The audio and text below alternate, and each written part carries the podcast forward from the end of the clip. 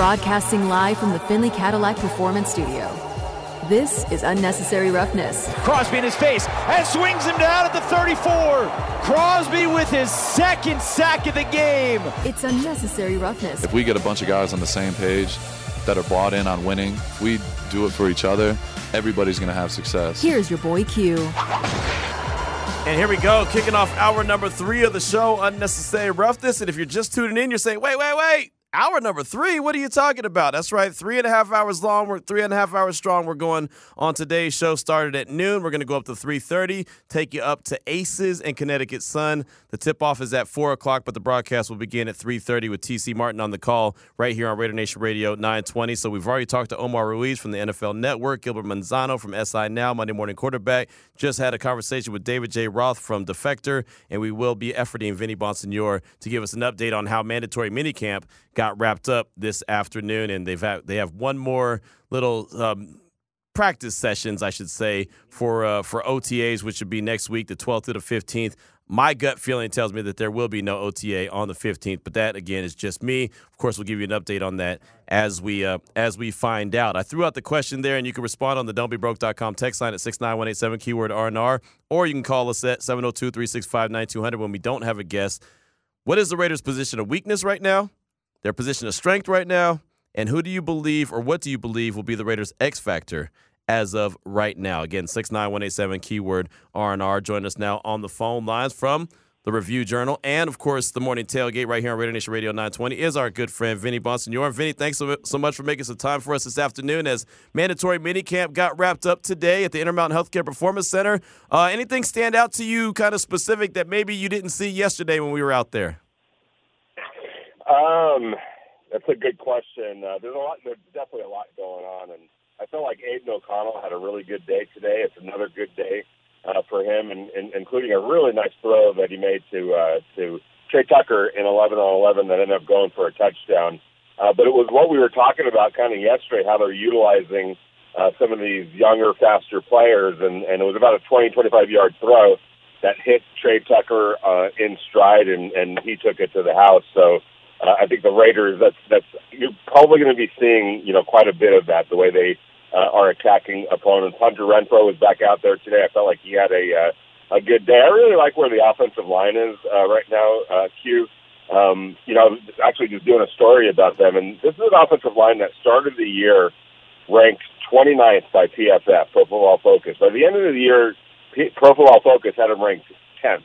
Ooh. That was a pretty big jump uh, for them. You know, we talked to Andre James about this. I think it was yesterday.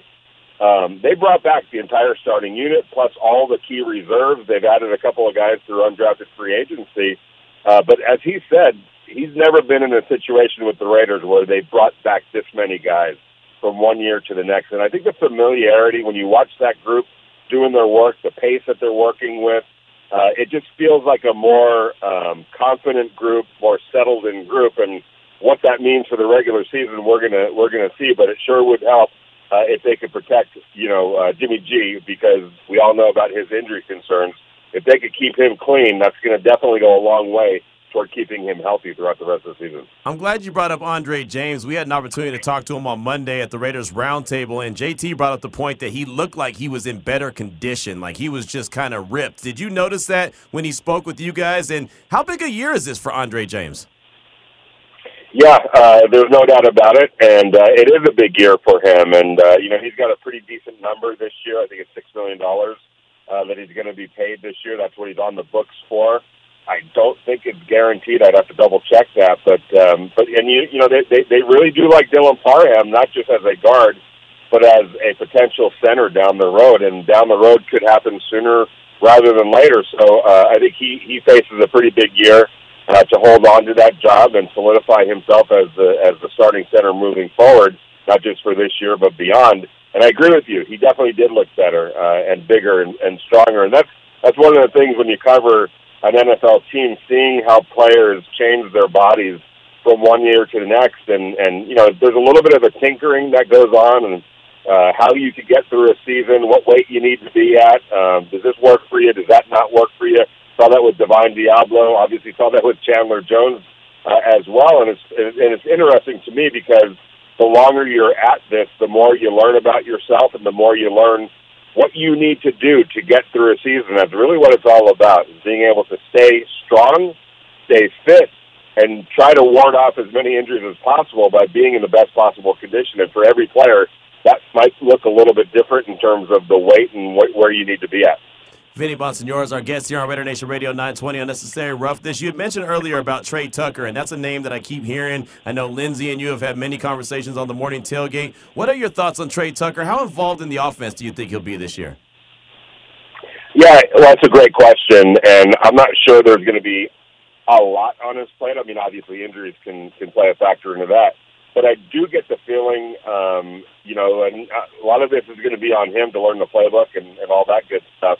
Uh, but but if that is the case, there's ways that they're going to be able to use him, and maybe early on uh, in his career, um, situationally. You know, you know, he's not somebody that you're going to be throwing the ball to or giving the ball to a high volume amount of times. But if you could figure out a way to get him six, seven touches per game, um, if he's rewarding that confidence with the knowledge of the offense and, and and all that goes into it, he's somebody that with the ball in his hands, you can see just watching him uh, out here that he knows what to do with it once the ball is in his hands, and to be, um, you know, kind of a burst sort of a player. So I would imagine if he if he understands his playbook, um, you're probably going to see a little bit of Tre Tucker out there. Again, not necessarily high volume, mm-hmm. but enough times during the course of the game where he can, you know, maybe maybe make two or three big plays a game. You know, and that's the thing about it. And I I said that the Raiders' uh, wide receiver room was the position of strength because it's so big, so large, and there's so many mm-hmm. different styles of wide receiver right now. It feels to me, Vinny, like there's a lot of different options, a lot of different guys that bring different different elements to the table. How difficult is it going to be breaking down that room? Yeah, uh, very, and that's a good problem to have. But you bring up a great point because I know every time we would report, you know, the Raiders signed uh, another wide receiver, you know, fans were kind of freaking out. But if you really, if you really looked at it, they were signing guys that did different things. You know, there was not many duplicates in that room. You can make a case that Tre Tucker and uh, and DeAndre Carter are similar, but I mean, when you look at the contract situation, DeAndre Carter is here for one year um, if he makes the team, which I fully expect him to do. But his future is uncertain, so you know that's now you have some backup for that for that type of a player. Uh, that that that guy that you can get the ball to in a whole bunch of different ways helps you out in special teams, in the passing game a little bit. Sometimes you pitch it to him, or you know jet sweeps that type of thing. So when you look at the wide receiver room, to your point, um, it's a lot of different types of players. Uh, and I think that the Raiders felt like they a had to get faster, more explosive on, on both sides of the ball, but certainly at wide receiver, uh, and and and bring in guys that bring something different to the table. The key is going to be what does that group finally look uh, look like? What is what is you know how do they how do they um, uh, manage to maintain all that flexibility and different skill sets in the six or seven guys that they keep? We don't know how much uh, you know how many players they are going to keep. But when you have to build a 53 man roster, you can't keep everybody. So it'll be interesting to see how that finally shakes out in terms of who actually makes the team. Vinny Bonsignore is our guest here on Raider Nation Radio 920 Unnecessary Roughness. Want to flip over to the defensive side of things. And, you know, me and you both saw Nate Hobbs and saw that defense yesterday and trying to make some plays out there. And they did make a few. But I came on the show today and said that Nate looked super fast yesterday, uh, especially on that kick return that he had. What have you seen from Nate? And does he look a little quicker to you as well?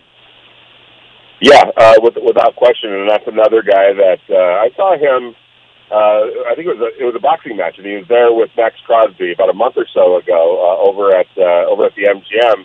And uh, first of all, I like the fact that those two guys were hanging out. I think that's a great role model uh, for a young player like like Nate Hobbs. Uh, you know, that's that's somebody you just soak it up from uh, in terms of Maxx Crosby. That was great to see. But he looked, you know, he's always been in shape. Mm-hmm. You know, the, the, I don't think you could ever have looked at Nate Hobbs and said, "Well, he's not in shape." But there's always things that you can do to improve as we were talking about finding the right weight for yourself and the right muscle mass and all that. But he looks like um, he's quicker, and that could also, Q, just be a product of he's a little bit more confident. And you know, mm-hmm. this is a player who before the injury was playing pretty well, uh, but that hand injury took away a lot of what he brings to the table. He's a big, physical type cornerback that likes to get his hands on you initially, and if you don't have the use of that, or or if you're playing in pain um, coming back from obviously a, a hand injury that suffered multiple fractures in it, you're not going to be the same. And and so he, did sur- suffer a little bit of a setback trying to come back from that and, and regain his form. He never quite did.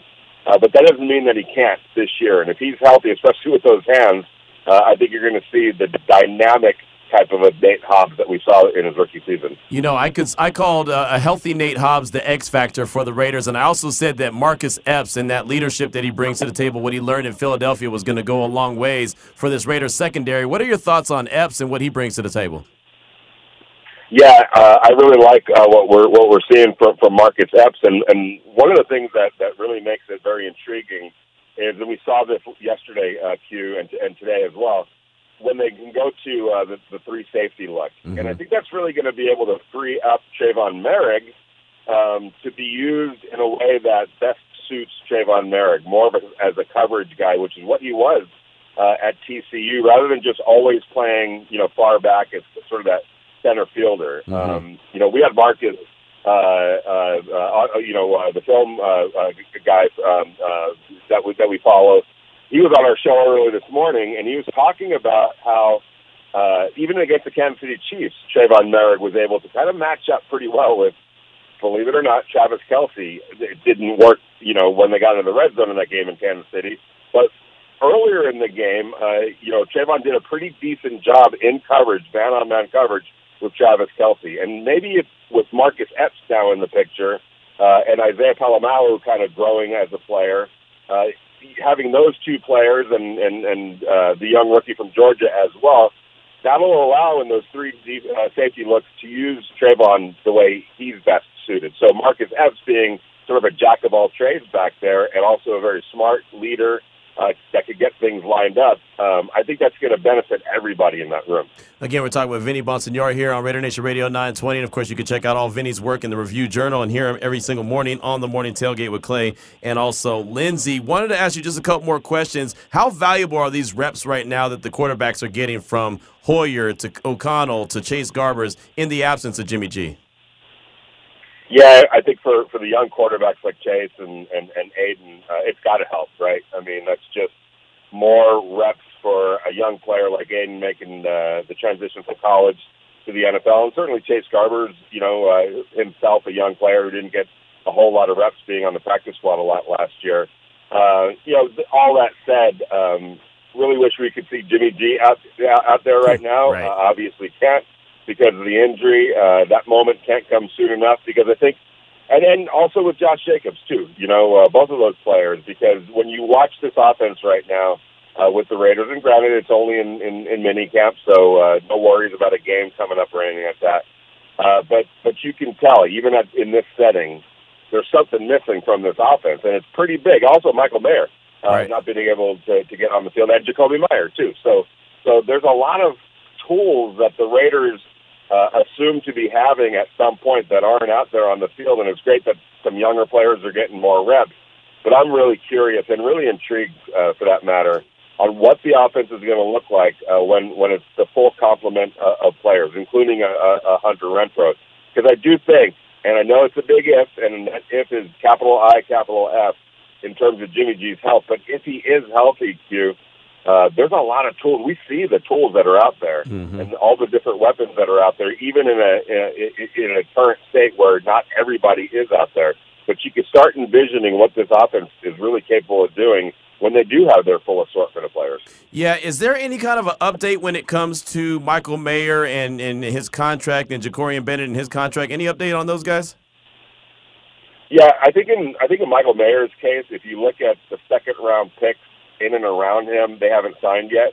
So it's not unusual, um, you know, and, and maybe this is what Michael, Michael Mayer's agent's doing, and maybe even the Raiders, just see what the guy right before him or right after him signed for and what those contracts look like. Um, so it's really that's not unusual, and he's not out there because of the contract. Uh, that's not that's not why he hasn't been out on the field. I think he's nursing a little something. Okay. Doesn't appear to be serious. He's here every day um, you know, doing everything else but, but right now the on-field work. And we saw him a little bit in the first couple of OTAs, so liked what we saw uh, from him at, at that point. Uh, and in terms of Jakorian, who is out there, uh, I think it's probably a bit of a, of a, of a similar thing, just kind of waiting to see some other third-round picks uh, or excuse me, uh, he was a uh, uh, uh, fourth rounder. Yeah. Some of the other uh, players in and around him uh, signed before he signed. So nothing uh, to worry about. Everyone that I've talked to, and I, I ask quite a bit, uh, feels like it's just a matter of time. That's that's good to know. That's good because normally those rookie contracts are pretty simple to get done as well. So I Yeah. don't really have any concern. But it's you know so it's getting a little bit later. But it, again, it's only June eighth. Well, we'll close out on this, Vinny. Uh, we saw the news or heard the news earlier about Dalvin Cook and the Minnesota Vikings. Uh, he's being let go. What does that mean for the running back market, and how does that help or hurt the the efforts of Josh Jacobs to get a long term deal done? Uh, I can't see that it would help. That's for sure. Um, Right. you know, it's just a tough time to to be a running back, and and you know, Dalvin's contract for for this year wasn't guaranteed, but you look at the number, and it was ten million dollars that he was going to get ready to pay be be paid this year, and the Vikings were just like, no, we're not going to do that, you know, and uh, and and he's a great running back. He's going to go someplace and probably help a team big time. I think Miami, you know, looms in there. That's where he's from. Maybe the ball. I think we lost him. I think we lost him. He must have hit that spot. he must have hit that spot. I know exactly where it is. He's probably just driving down Raiders Way right now, and uh, and that's exactly where I lose everyone. I either lose them right there on Raiders Way or on uh, St. Rose. And there's a spot right there on St. Rose next to I think Texas uh, Roadhouse. I'm shouting out everything, huh? Yeah, it's right there where uh, where I, I lose perception as well. So uh, there you go. And I know Vinny's probably leaving the facility. So anyway, uh, that, that was that was good. Got got some good uh, good time in with Vinny, and I was wrapping up with Dalvin Cook. And yeah, I don't see how it can help. Uh, Josh Jacobs in the long term deal with the Raiders, uh, him being released because again he's going to be a guy that, like Vinny was saying, is probably going to end up going to Miami and it's going to be a very reduced contract. And this is the harsh reality of it. It's what running backs get paid these days, right? And that's the value that they're showing running backs. Not that it's right, but that's what they're showing them. So uh, many thanks to Vinny Bonsignore. Definitely appreciate him uh, for joining us and kind of putting a, a bow on mandatory minicamp. Again, OTAs, one more session will be next week, the 12th to the 15th. And I would be shocked if they have a session on the 15th. So I'm sure the, tw- uh, the 12th and 13th or 12th, 13th, no, 13th or 14th, whatever. Two days, two days next week. I don't know. Two days next week they'll go, and probably not the third day. That's basically how I'm looking at it. But I do want to hear from you. 702 365 9200. WBroke.com. Text line is 69187, keyword R&R. Looking at the Raiders and their positions, what is their position of weakness in your opinion, position of strength, and what do you believe the Raiders' X factor is? 702 365 9200. WBroke.com. Text line 69187, keyword R&R. This is Raider Nation Radio 920. You're listening to Unnecessary Roughness with your boy Q on Raider Nation Radio. Many thanks to Vinny Bonsignore who joined us in the last segment, wrapping up mandatory minicamp OTAs are next week, and then it's done deal until training camp. We threw the question out there to you. As far as the Raiders go, what is the position of weakness, position of strength, and X factor? My answers were the linebacker room is a position of weakness as of right now. All this is as of right now, right? We could project later, but right now, as it looks, I feel like the linebacker room is the weakness because I think it's Devon Deablo and then there's everybody else. And everybody else has got to establish who they are. And when they do, then okay, then maybe we could revisit the conversation. But right now, the position of weakness, as far as I'm concerned, is the linebacker room. Position of strength, I think it's a no-brainer that it's the wide receiver room, right? The the room is just have so many. First of all, it's got so many bodies in it, so that that's that's one thing. And there's a lot of talented dudes in that wide receiver room led by Davante Adams. So that's my position of strength. X factor, I put a healthy Nate Hobbs. And then I tried to cheat and say Marcus Epps and the secondary leadership he brings over from Philadelphia as well. I do think he's going to be uh, a factor. I'm actually excited after talking to him on Monday, uh, kind of what his mentality was. You know, just seeing him in the in a like a podium setting is one thing, just answering questions. But when you actually sit down and have a nice little, you know, nine or 10 minute conversation, you could really kind of pick the brain of, of someone. You kind of get a little bit better idea. And I just feel like that the mentality that he's bringing to the table and what I've seen out there in OTAs and mandatory minicamp from him, I think is going to go a long way for a very young secondary, which is a good thing. I'm not mad at a young secondary, right? There's, you can have a secondary that's good, but it's getting older, and you realize that okay, at some point you got to replace these guys. Well, right now, I mean, you've got a bunch of young dudes in that secondary, which I think as long as they can learn what they're supposed to be doing and and and, and be those guys, they can grow with this team for a while, just like the rest of the defense can grow for a while. I know Chandler Jones is, is obviously getting older, but you see the the guys that have been brought in, the guys that were drafted, the guys were signed as free agents, they're pretty pretty young. And if they gel, if they if they're able to figure it out, they can really grow with this defense uh, in, in, in for years to come, really. So I'm kind of excited about that. But again, they've got to be able to come together. So uh, the X factor for me, a healthy Nate Hobbs. I just think he can do anything in that secondary, but he's got to be healthy. So those are the answers that I have. Would love to hear from you at 702 365 9200 and the don'tbebroke.com text line is 69187, keyword R&R. I did get a tweet that I wanted to pass on. Uh, NC Raider for Life hit us up and said, uh, Q, the strength, wide receiver. X Factor, Tyree Wilson. Weakness, head coach Josh McDaniels. Oh. And you know, that's fair right now. You, you know, I, I always say, I don't mind any of the feedback as long as it's fair. And I think right now, that's fair because it's unproven. Right? I, Yeah. I mean, that's the thing. It's unproven. He's he's more than proven as an offensive coordinator, but it's as an offensive coordinator is one thing, as a head coach is another thing, and it's a results based business. And right now, he's got six wins under his belt as a Raiders head coach, and that's obviously not going to do it. And they lost a lot of those uh, th- those close close games a season ago.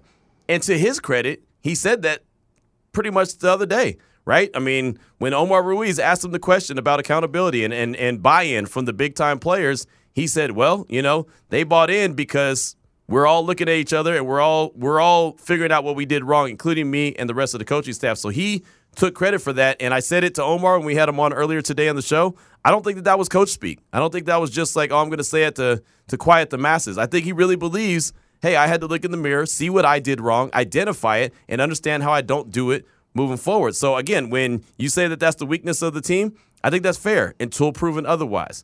And if he goes out there and proves it, and they don't lose these one one score games or don't lose leads that they have uh, like they did a season ago, and all of a sudden everything looks like it's it's clicking like it should in, in in our opinion, in your opinion, then you can come back and say, okay, you know what, that's not a weakness. But again, it's all about proving it, and I, I think that's what he has to do. I I think you're absolutely right, and something that actually, um, on your point about Marcus Epps, even is the fact that he's searching for responsibility. Like he wants the responsibility of being a leader, and then McDaniels is taking responsibility for the team's shortcomings. That's something that I, when you say it wasn't coach speak, that's just something that just I respect the hell out of. Right. Like, there's so many people that don't want like ah, I don't want that responsibility. It's so easy that. to blame someone else, right you know? but to like seek and go, you know what, you can put that on me, put it on my shoulders, and I'll carry that weight for everyone else. Right, exactly. Again, it's it's real easy, and I said this the other day when we were talking about penalties and talking about uh, referees. It's so easy, and one of the things that drives me crazy is when everyone, whatever the thing is, it's always someone else's fault. It's always someone else's fault. And look, sometimes in certain situations, it might be someone else's fault. But after time, after time, after time, after time, you've got to look in the mirror and take a little bit of responsibility. And so that's exactly what he did. And again, I, I don't think that it was coach speak. As a matter of fact, I want to go ahead and, and play this. So uh, so I know this is I'm doing this on the fly, but I'm going to go ahead and, and grab this real quick. And uh, this is J467, Jared. Doing a little production on the air, which is fine. But this Omar Ruiz from NFL Network, who was on the show earlier, asked the question about buy in from guys like Davante Adams, guys like Maxx Crosby, that they trust that Josh McDaniels is going to lead them in the right way. And even the free agents like a Marcus Epps, who signed a deal with the Silver and Black. How did he get the buy in after coming off that lackluster season? I think the first thing we all have to do is be accountable, and that starts with me. Um, you know, in ways that I can do a better job of trying to do my job and help them be a better football team, help them be better players. Um, I think our staff did the same thing, took a good look at ourselves. Um, what can we do better to help our team? Uh, you know, we're in a lot of close games. That's been very well documented, and you know, so when you're in those kind of close games, you, you're always, you know, fighting to figure out how you can finish them on the right end. And so, um, you know, we've we've made some changes that we hope would be for the better. Um, we've also, you know, been tried to be accountable to our responsibility and role in that. And I think being honest with the players and having great lines of communication with them um, is always the right thing to do. Tell them the truth, um, encourage them. Uh, we have a, a great working environment, positive attitude, uh, great leadership on our team, and so we've just tried to feed into that. And you know, we're working really hard. Uh, we got a long way to go. Uh, nothing's been accomplished yet, but I think the right things are, are at least being attempted at this point in time of the year, and we're going to try to continue to do that here going into training camp. So that was Coach McDaniel's response to Omar Ruiz from the NFL Network asking about the buy-in from players with the big names, the Davante Adams, the Maxx Crosbys, the free agents that they signed in the offseason. How did you get them to buy in when you did not have a good season in 2022? Uh, 6 and 11 is the results. And again, I think that hearing what he had to say right there, I don't take that as coach speak. And I'm sure some people do, and that's fine, right? I mean, you're free to have your own uh, thoughts on it. But I, I, feel like he was being 100% honest when he said that we have to take accountability and being honest with the players. And, you know, they brought in players that they think can do and operate at the level that they want to do. And that's, that's all you can ask for. And, you know, every team does it. Every single team does it. Every staff does it across the league. They all bring in guys. They all turn over their roster to a certain extent, bring in the guys that fit with what they do and they believe fit with what they do. And that's what this staff has done. Now, obviously, like he said, they're a long way from anything. They've got to wrap up OTAs next week. They got to get to training camp, try to build out that roster, and then they get to preseason, do what they do, and get to the regular season. And well, then we'll start to know if they made the right calls or if they didn't. 2.30 is the time. We'll come back, hear from a couple players that spoke earlier today. Plus, we want to hear from you at 702-365-9200. Don'tBeBroke.com. Text line is 69187, keyword R&R. This is Raider Nation Radio 920. Now back to Unnecessary Roughness with your boy Q. Q. 2.35 is the time here on Raider Nation Radio 920 Unnecessary Roughness. Remember, we're going up until 3, about 25. Then we'll make way. TC Martin will take over the Wheels of Steel, take over the airways, I should say as we have Aces basketball. They'll be taking on the Sun. The Aces undefeated, of course, defending champions. They beat the Sun just the other day, two two days ago. Matter of fact, on Tuesday, tip off is at four o'clock. Pregame begins at 3:30 here on Raider Nation Radio 920. We'll be back here tomorrow afternoon at the regular time, 2 to 5 p.m. as we close out the week really strong, head into the weekend. So just a little bit of a programming note. Now we threw the question out there on the don'tbebroke.com text line, 69187 keyword R&R. And of course, you can always give us a call, 702 365 9200, asking about the Raiders' position of weakness, their position of strength, and what you believe the X factor for the Raiders will be either a player or maybe even a position group. So those are the three questions that I throw out there. This comes off the heels of Gilbert Manzano's SI Now Monday Morning Quarterback piece that he put out there. Uh, this was actually his idea. He did 32 teams in 32 days. He's still working on it, but these were some of the categories that were in his piece, and it made me think that it'd be a good conversation uh, to have here on Raider Nation Radio 920. In a couple of minutes after I go over a few of these texts that we got, we'll hear from defensive tackle Bilal Nichols. He met with the media earlier today at the Intermountain Healthcare Performance Center, just a couple minutes from him. And uh, he's a guy that is expected to. To, to compete in that defensive tackle room. I think it's a very deep defensive tackle room. They brought in some guys, they drafted some guys. I mean, it's deep. He was signed as a free agent a year ago, and he was he was all right. You know, I mean, it's just, I mean, it's basically what it is, right? It's, you're always fair. I mean, Andrew Billings, he was actually good, right? Andrew Billings was good for one year. He's in Chicago now. He wasn't much of a pass rusher, but he was a guy that could stuff the run. And Lincoln Kennedy always says he was a space eater, right? Those guys yeah. are space eaters, where uh, they kind of keep everything clean so the linebackers can come up and make some some moves. Well, that's good. Make tackles. That that's great. You want that. You want those space eaters, but you also want to get uh, some pressure on the quarterback from the defensive tackle position. So we'll hear from Bilal Nichols in a matter of seconds. But I did want to go to the don'tbebroke.com text line real quick. 69187 keyword R&R. This one's from Sir Whiskey Ray, good friend of the show. Q, good afternoon on this Thursday. I agree with both of your strengths and weaknesses for our Raiders. It's spot on. Our defense on linebacker at the moment needs attention. Our wide receivers, I believe, play a big part in the upcoming season. I expect another big season from Davante. Our X factor has to be defensive coordinator Patrick Graham. In a division with Mahomes, Herbert, and now Coach Payton, we need to have a much better defense. Thanks as always, Q. Have a great show. That's Sir Whiskey Ray. That's a good one. I like the Patrick really Graham, one. right? Because he was tasked. He was a guy that I was a big believer in when the Raiders signed him as a defensive coordinator. I thought, man, this guy, he's had, he's had conversations about being a head coach in the league. And from the results of what you saw last year, it didn't look like it. No. He wasn't a guy that they're like, oh, yeah, you're going to lose him quick. Yeah, you're going to lose him because he's going to get fired, not because he's going to get hired by someone else, mm. right? I mean, that's just the reality of it. That's what this league is. So he's got a lot to prove, but something that he's always said that has stood out to me is he just needs the players. All right, well, they went out and got you some players. How can you turn this thing around?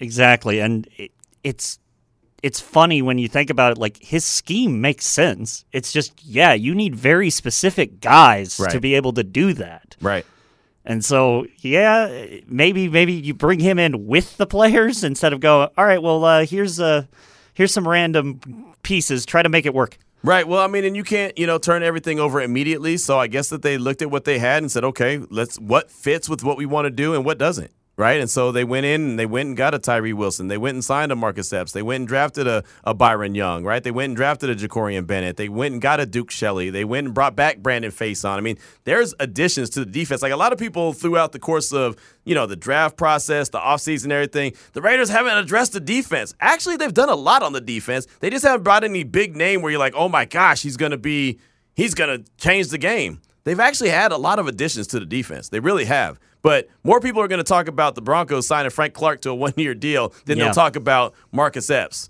Brandon Facyson, Duke Shelley, right? Guys like that. Then, then, then, but they'll talk about Frank Clark on a one year deal, right? Yeah, and it's a one-year deal to the Broncos, who I maybe maybe I've been drinking too much of the Raiders Kool-Aid since this week's began, but I'm not scared of the the Broncos at all because I No. just it, and I our guests have alluded to this.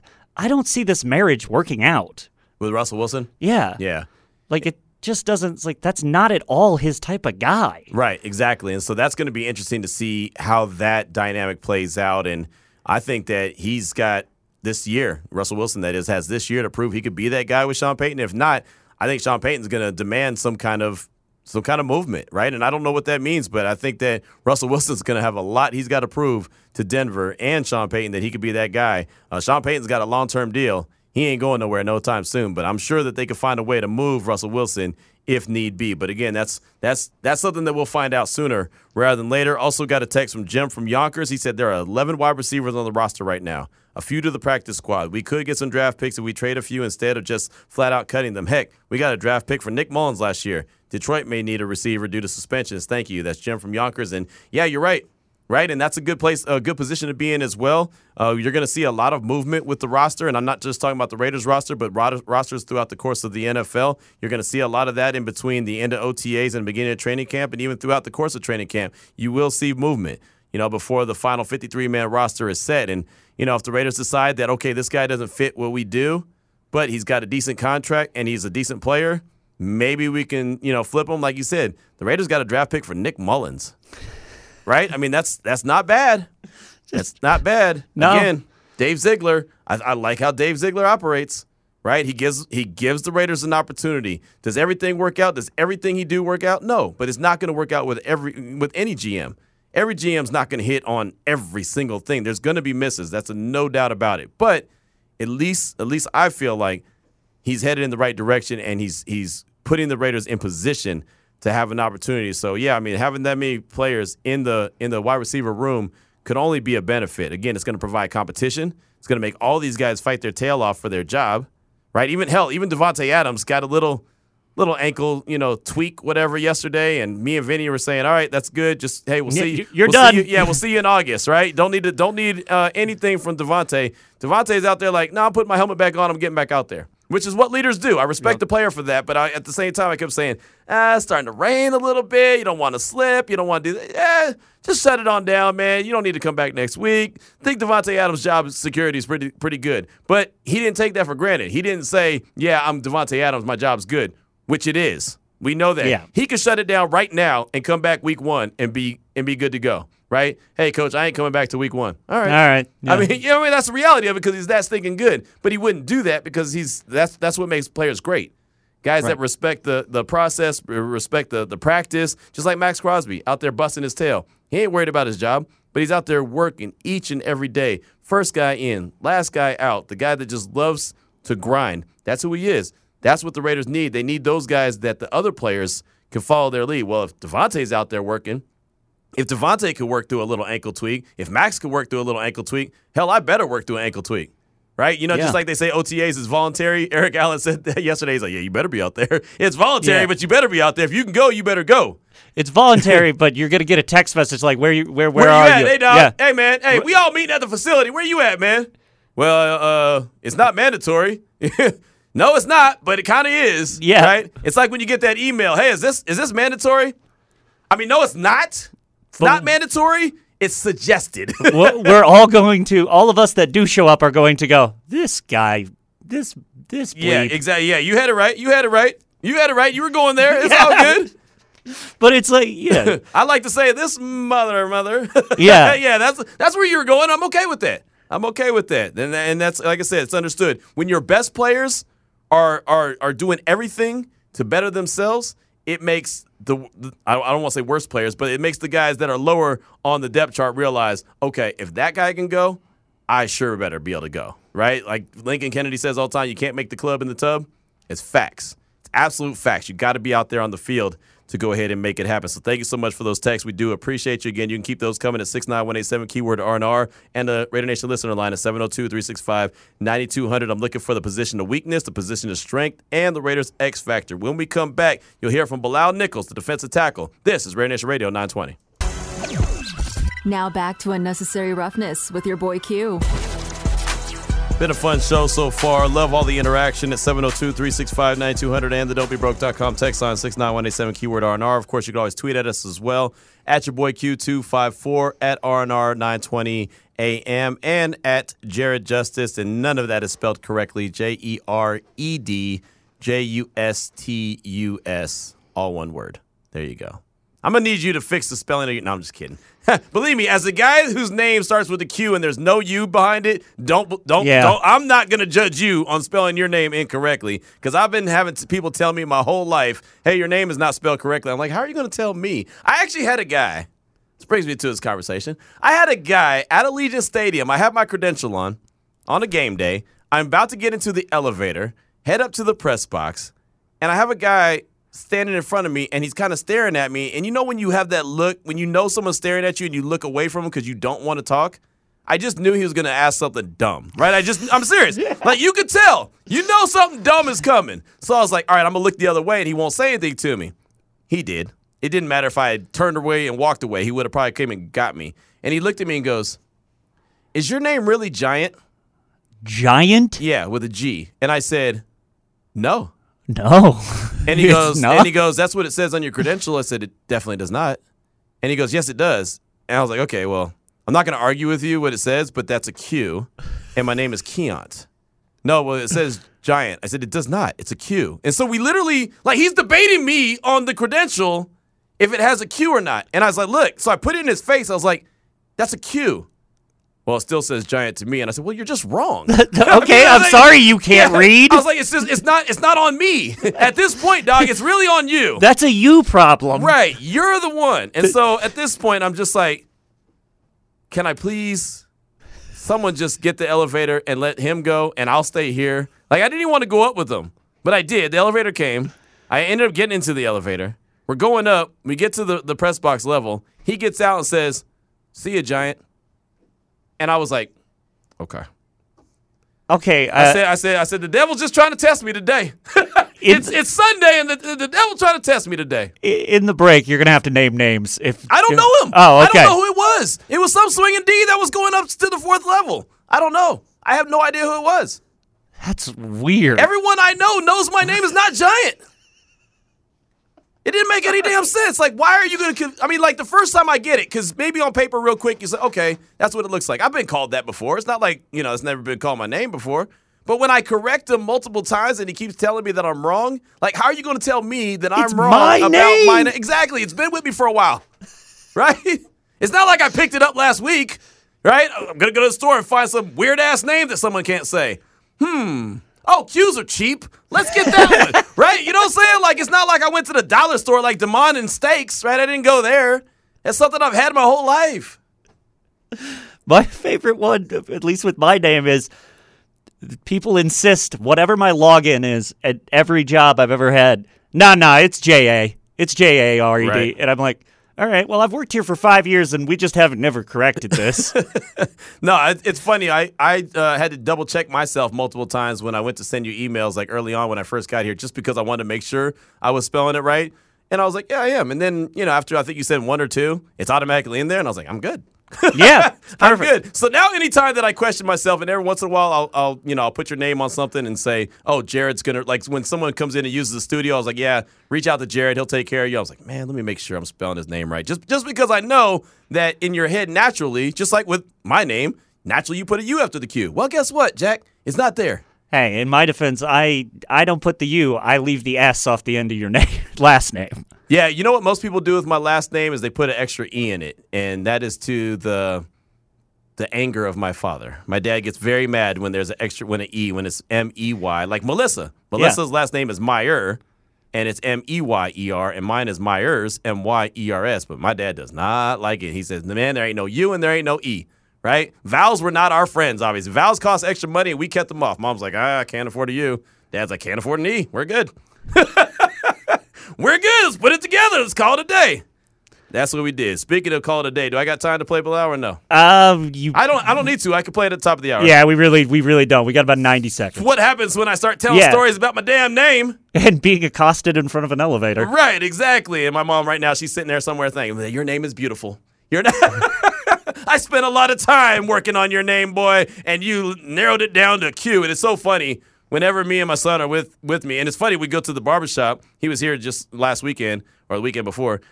No, it was the last weekend. Yeah, it was last week. Anyway, he was here, and we went to the barbershop, and one of the barbers' name is Q. So someone came in and was like Q, and all three of us looked like, yeah. Probably the only time in history, right, outside when my other son was with us all the time, it'd be Q, and all of us would just go, look, when your name starts with a Q, that's just what it is. That's who you are. It doesn't matter if your name is Quincy, if it's Keon, if it's Quintopolis, whatever. You know what I mean? It don't matter. You know, it, it don't matter. Once it, once you have a Q, it's a wrap. Your name is going to be a Q. It's just what it is. See, and uh, when we first started having you on before you became our uh, awesome boss, uh, our wonderful program director, uh, we first had you on. There was a legitimate conversation. The fact that it was Q, we had no issue with. It was, do any of us feel comfortable enough going with the your boy? That's just the homeboy's name. No, I don't know. Stephen A. Smith says it every day. I, I always want to hit him up and be like, "Hey, man, why you steal my?" He's, that's how he starts his show every day, and that's right when I turn it off. Holler at your boy. Bye. Click. every day, every single day. I'm ba- I'll watch Get Up twice before I watch First Take once. I promise you, I'm done. I just you go. enjoy the like.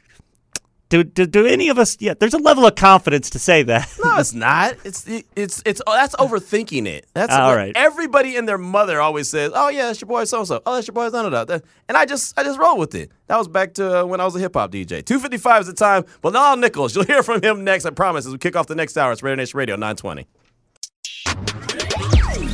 Broadcasting live from the Findlay Cadillac Performance Studio. This is Unnecessary Roughness. Caught at the 20, racing near sideline 10, corner to the 5. Touchdown Raiders. The crowd applauds because Las Vegas just win, baby. Unnecessary Roughness on Raider Nation Radio, 920 AM. Here's your boy Q. Q. I'm happy to report that my mom texted me and said my name is spelled correctly. I had no doubt. I had no doubt that my mother would say my name was spelled correctly, as it is. Everyone else's name is spelled incorrectly. I don't need a U. I'm interesting. I'm a, I'm a, I'm a different dude. I like being that different dude. Have you ever? There's there was a website. I'm not even sure if it's still around, but it's how many of me, and you put in your name, and it tells you according to the U.S. Census how many uh, people spell Yeah. the name the same way. I went on there one time and it said one or less people in the United States has your name spelled that way, and I went or less. Nice, nice. Well, I know one has my name.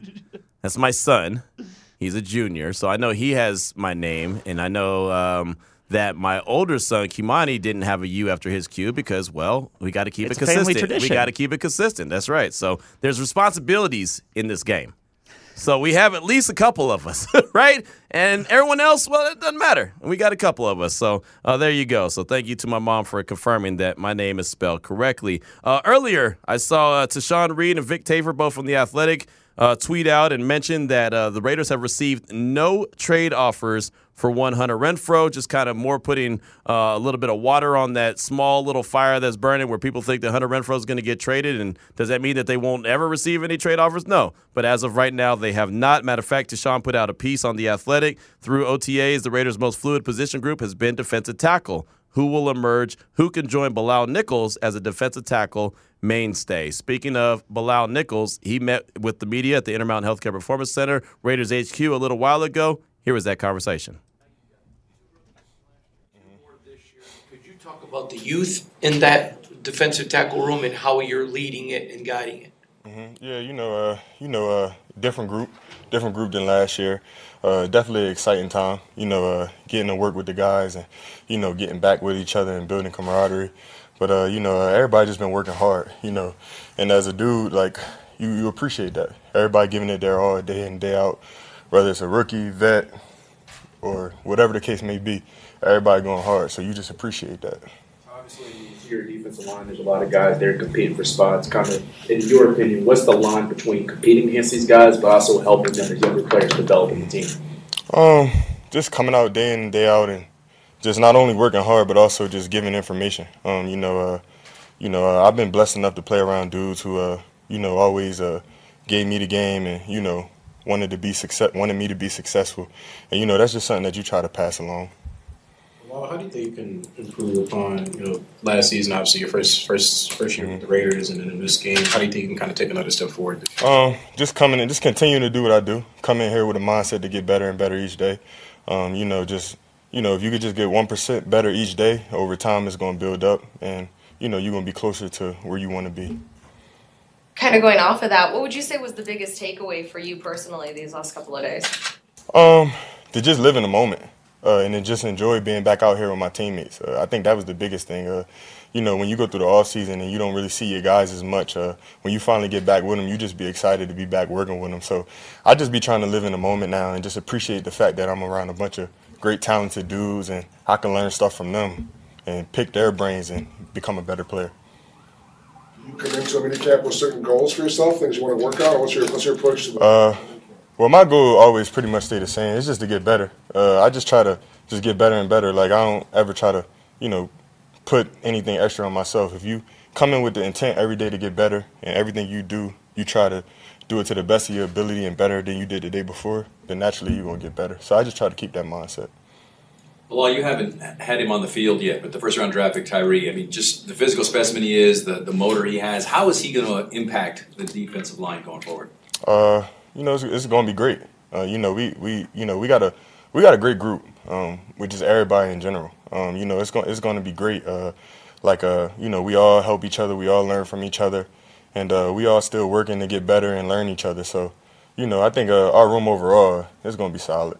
Well, what's the best advice you can give to someone who, like Byron Young, who's coming in as a rookie, and maybe that someone like Akiem Hicks has gave you over the course of your career? Literally the same thing I've been preaching. Come in every day with the intent to get better. Literally, like those are things that I was taught, and those are the same things that I try to pass down to younger dudes. Just come in with the intent to get better day in and day out, and you'll never have to worry about anything. Well, this obviously doesn't apply to rookies, but for you guys, second year in the system, still a lot of guys there. How much has it slowed down now that you understand the scheme and you can work on the smaller minutia? Um, it's definitely uh, it's definitely nice. Um, you know, uh, just uh, you know, uh, like I said, being here with my teammates, it, it allow you to really like uh, get that chemistry, get that bond, and just just get that camaraderie with each other. You know, uh, um, you know it, that that definitely makes it easier. You know, uh, and plus when you playing with so many selfless players, bro, like it make things so much easier for you. There you go. I appreciate y'all. There's Bilal Nichols, the six year vet in the league, second year with the silver and black. And if you look at that defensive tackle room, you got Bilal Nichols and you got John Jenkins. John Jenkins has been around for 11 years. So, I mean, he's been there for a while. But you look at the youth in that room. Matthew Butler was a rookie last year, didn't get a lot of burn. Neil Farrell Jr. didn't get a lot of burn as a rookie. Uh, Nesta Jade Silvera is a rookie. Byron Young is a rookie. I mean, those guys right there, that's a lot of youth. That's something, in my opinion, to get excited about is the fact that if a couple of those guys pop, couple of those guys pop, I, I'm if I'm a betting man, which I'm not, but Byron Young would be a guy that I look at. And then I want to know which one, if not both, of Matt Butler and Neil Farrell Jr. stands out this year, right? Because those guys, Jered, you got to get something from them in year two. Exactly, and actually, Farrell is the one that I'm really curious about because it could this like it could be something, or it definitely could be like a I don't know if you're coming, you're you're going to be here week one, right? So I'm I'm fascinated to see what he does in the preseason. Right. The preseason, I mean, training camp, all, all that's going to be very important for all these guys. But even if you expand and just look at the defensive line room, I mean, it is, again, you have expanded rosters. You're at 91 guys right now. Only 90 count against your, your, your, your, your roster that you have. And you're obviously going to cut down a lot of players. But man, I mean, Maxx Crosby, Chandler Jones, Malcolm Koonce, Adam Plant, George Tarlas, uh, Tyree Wilson. Those are all edge rushers. Those are just the edge rushers, right? And of course, like I said, you have multiple guys because you're gonna make moves. You're gonna you're gonna trim this thing down. Uh, David Agoha, that's the uh, international player. That's the one that doesn't count against the uh, against the the roster right now. Uh, Adam Butler, defensive line. Jerry Tillery, they re-signed him. He's a five-year vet. Jordan Willis, he comes over from uh, San Francisco. I think he's gonna be able to provide something.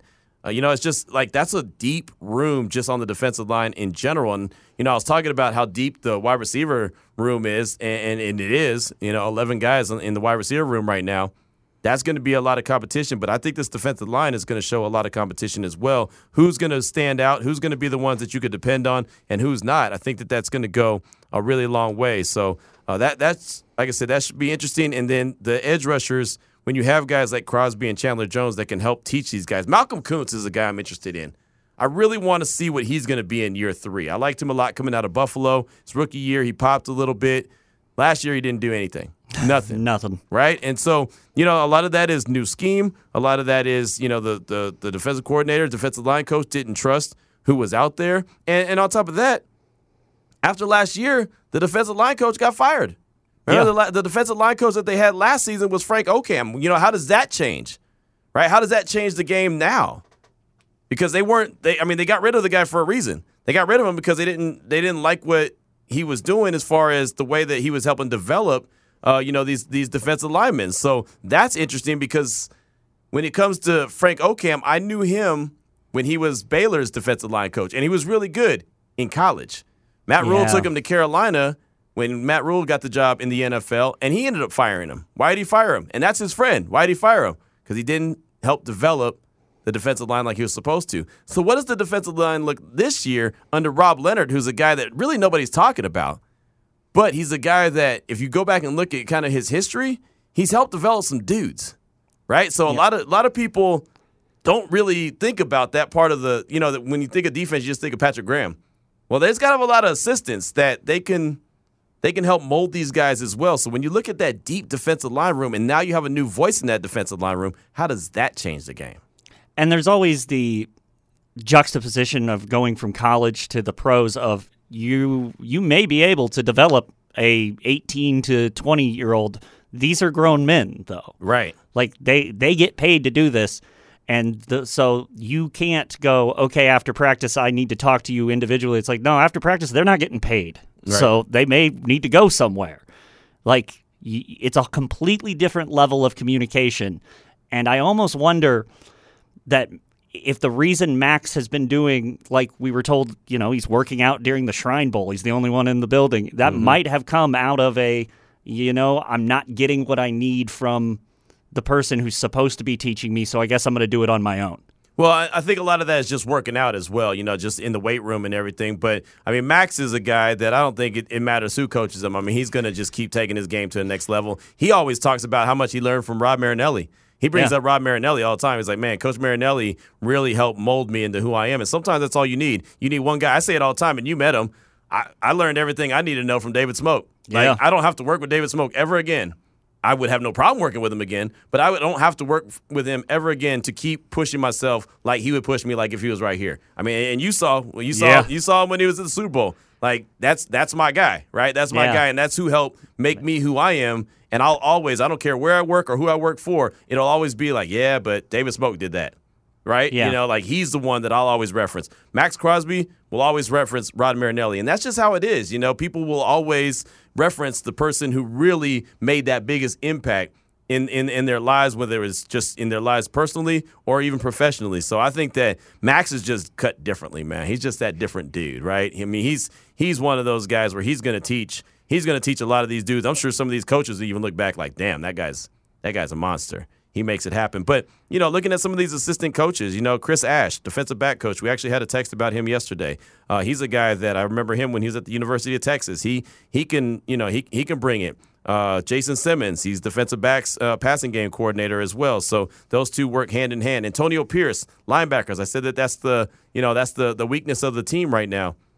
He he's he's a guy who's been there, done it at the highest level. So if anyone could, in my opinion, could help get the most out of these linebackers is probably a guy like like AP.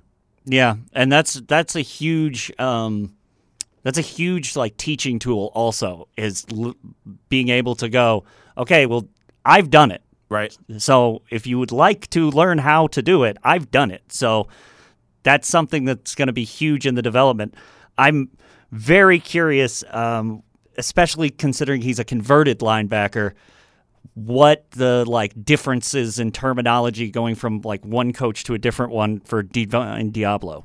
Like Yeah. that's something I'm really curious about. You know, the thing is, last year, uh, Antonio Pierce talked about Deablo a lot and how he's just he's like, there's when I was uh, uh, playing in the league, there weren't there weren't linebackers that were built like that guy, right? Just Yeah. the, the whole the whole.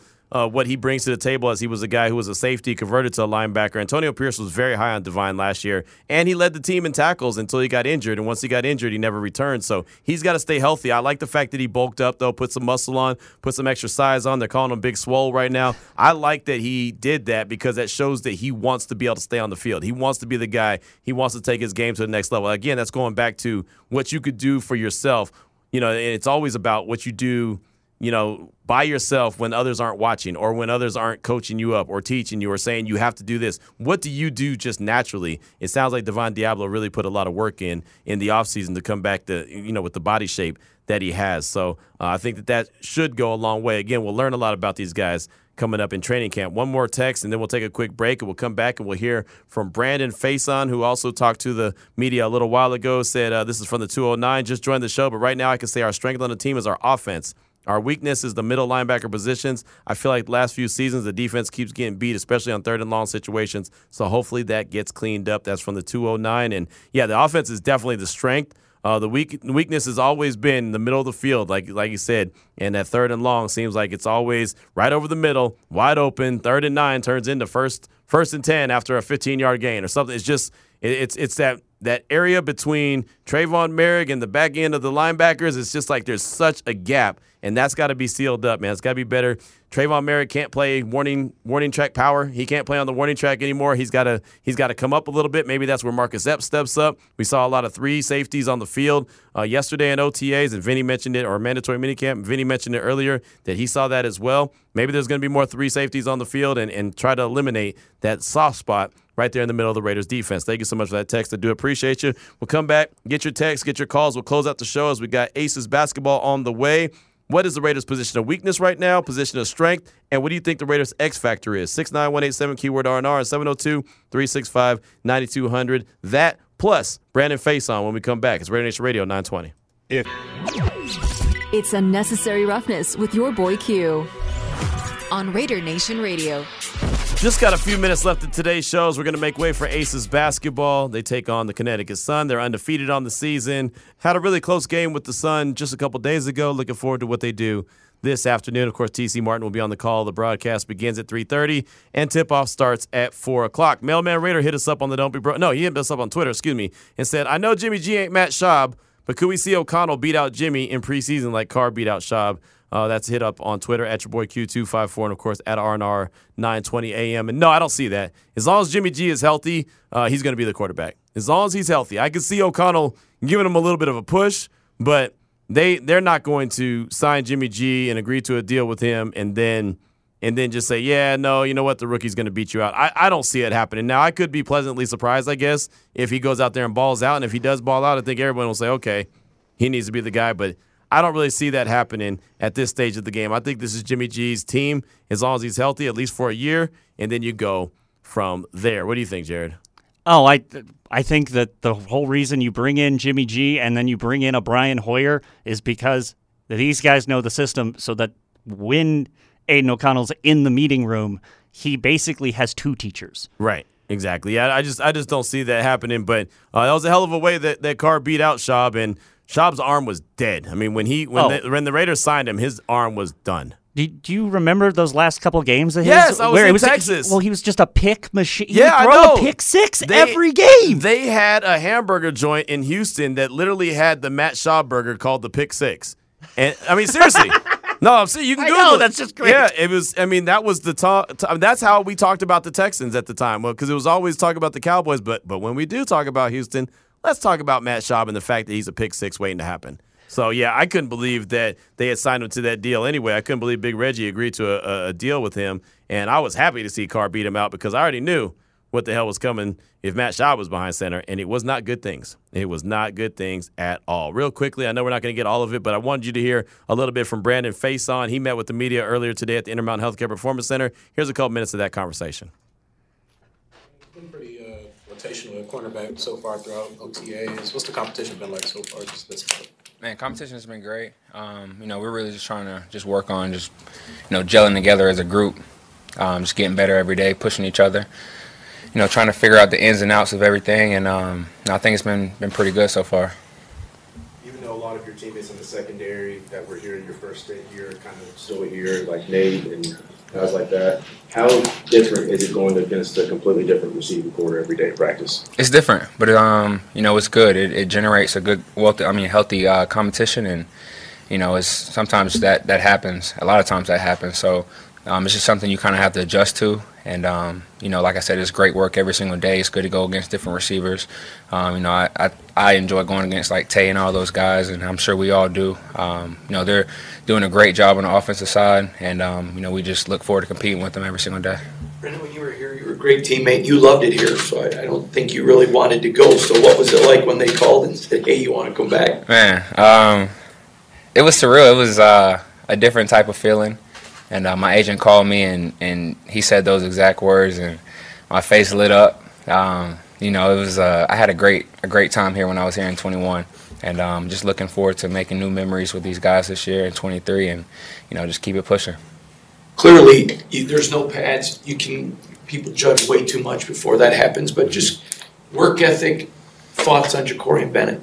Oh man, he's doing a great job. Um, you know, he's come in and, and really and really just bought in, um, learning every single day, and um, you know, he's asking us questions, and you know, he's doing a, a, a great job. Um, I'm sure he's he's feeling uh, like he's doing pretty good himself, and you know, we're just happy to have him here, and um, you know, any way we can help, you know, with his development or anything like that, you know, he's he knows he's always welcome to ask and ask any question he needs to, and you know, we're looking forward to having a good group this year for sure.